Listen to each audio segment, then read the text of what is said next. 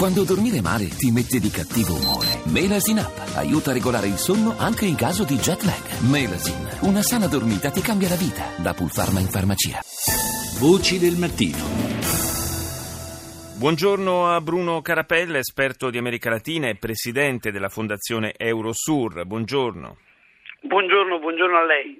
Parliamo di Cuba, sì, grazie naturalmente. Eh, parliamo di Cuba, si è conclusa con la scontata rielezione eh, del, del, presidente Raúl Castro, la, eh, il, la, riunione del comitato centrale del Partito Comunista Cubano, eh, un eh, ricambio generazionale rinviato almeno di un paio d'anni, forse tre, insomma eh, Castro ha detto e ripetuto anche in questa circostanza che conta di ritirarsi nel 2018.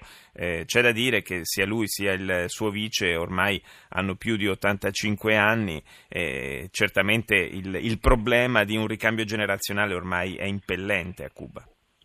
Certamente, certamente c'è eh, ovviamente l'esigenza di dare spazio alla classe dirigente che sta nascendo anche all'ombra di gelo oh, e della situazione eh, di riapertura di, delle relazioni internazionali con gli Stati Uniti, ma non solo con gli Stati Uniti. E questo significa che si apre una stagione nuova e importante. Eh, devo dire che eh, come dire, siamo di, di, fronte all'avvicendamento di due figure eh, storiche eh, di questo passaggio di transizione del dopo Fidel, che sono Raul Castro da una parte e Caimo Ortega, il cardinale, dall'altra. Tutti e due hanno rappresentato e rappresentano due pietre miliari di questa stagione, tutti e due sono di fronte a, a questo passaggio. E chiaramente si apre uno scenario nuovo che è uno scenario, eh, come dire, non solo, eh, ci terrei a dire questo, non solo dettato dall'agenda della relazione con gli, nuova con gli Stati Uniti, ma anche della nuova situazione in America Latina che conta moltissimo. Non per niente il ruolo fondamentale che Cuba ha avuto nel processo di pacificazione, che sta avendo il processo di pacificazione in, in Colombia. Colombia certo. e, e, non, dire, e non terrei in secondo piano anche tutta la situazione complessiva dell'America Latina con le vicende che riguardano il Brasile, l'impeachment a Dilma Rousseff e la vicenda argentina che non è cosa da poco conto.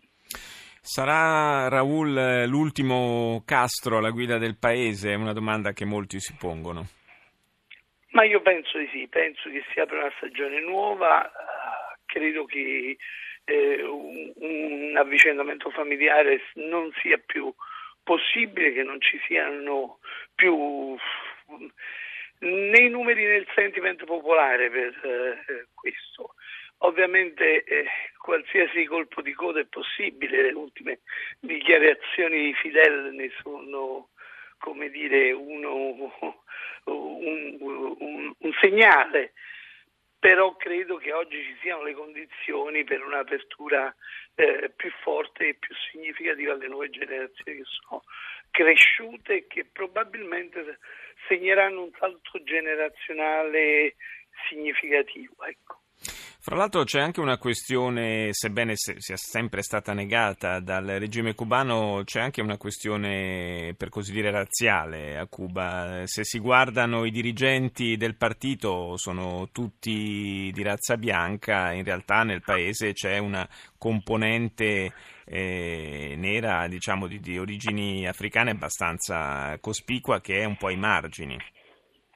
Assolutamente, assolutamente c'è una componente afroamericana importante, significativa, forte, eh, molto presente negli stati, come dire, più bassi socialmente della popolazione, se possiamo dire così, e che esige e richiede spazi nuovi. Questo viene soprattutto eh, dalle università. Mm, mm non dimentichiamoci che Cuba ha un sistema universitario formidabile eh, rispetto al resto dell'America Latina.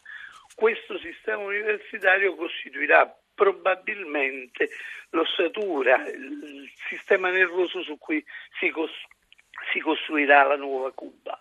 e credo che sia anche un elemento di grande qualità da questo punto di vista di affidabilità, perché dentro eh, come dire, le storture del sistema cubano invece è cresciuto un sistema universitario di qualità. Certo, e questo dovrebbe garantire la, la, preparazione di una nuova classe dirigente per il futuro del Paese. Grazie a Bruno Carapella, Presidente della Fondazione Eurosur. Ringrazio lei, grazie, arrivederci.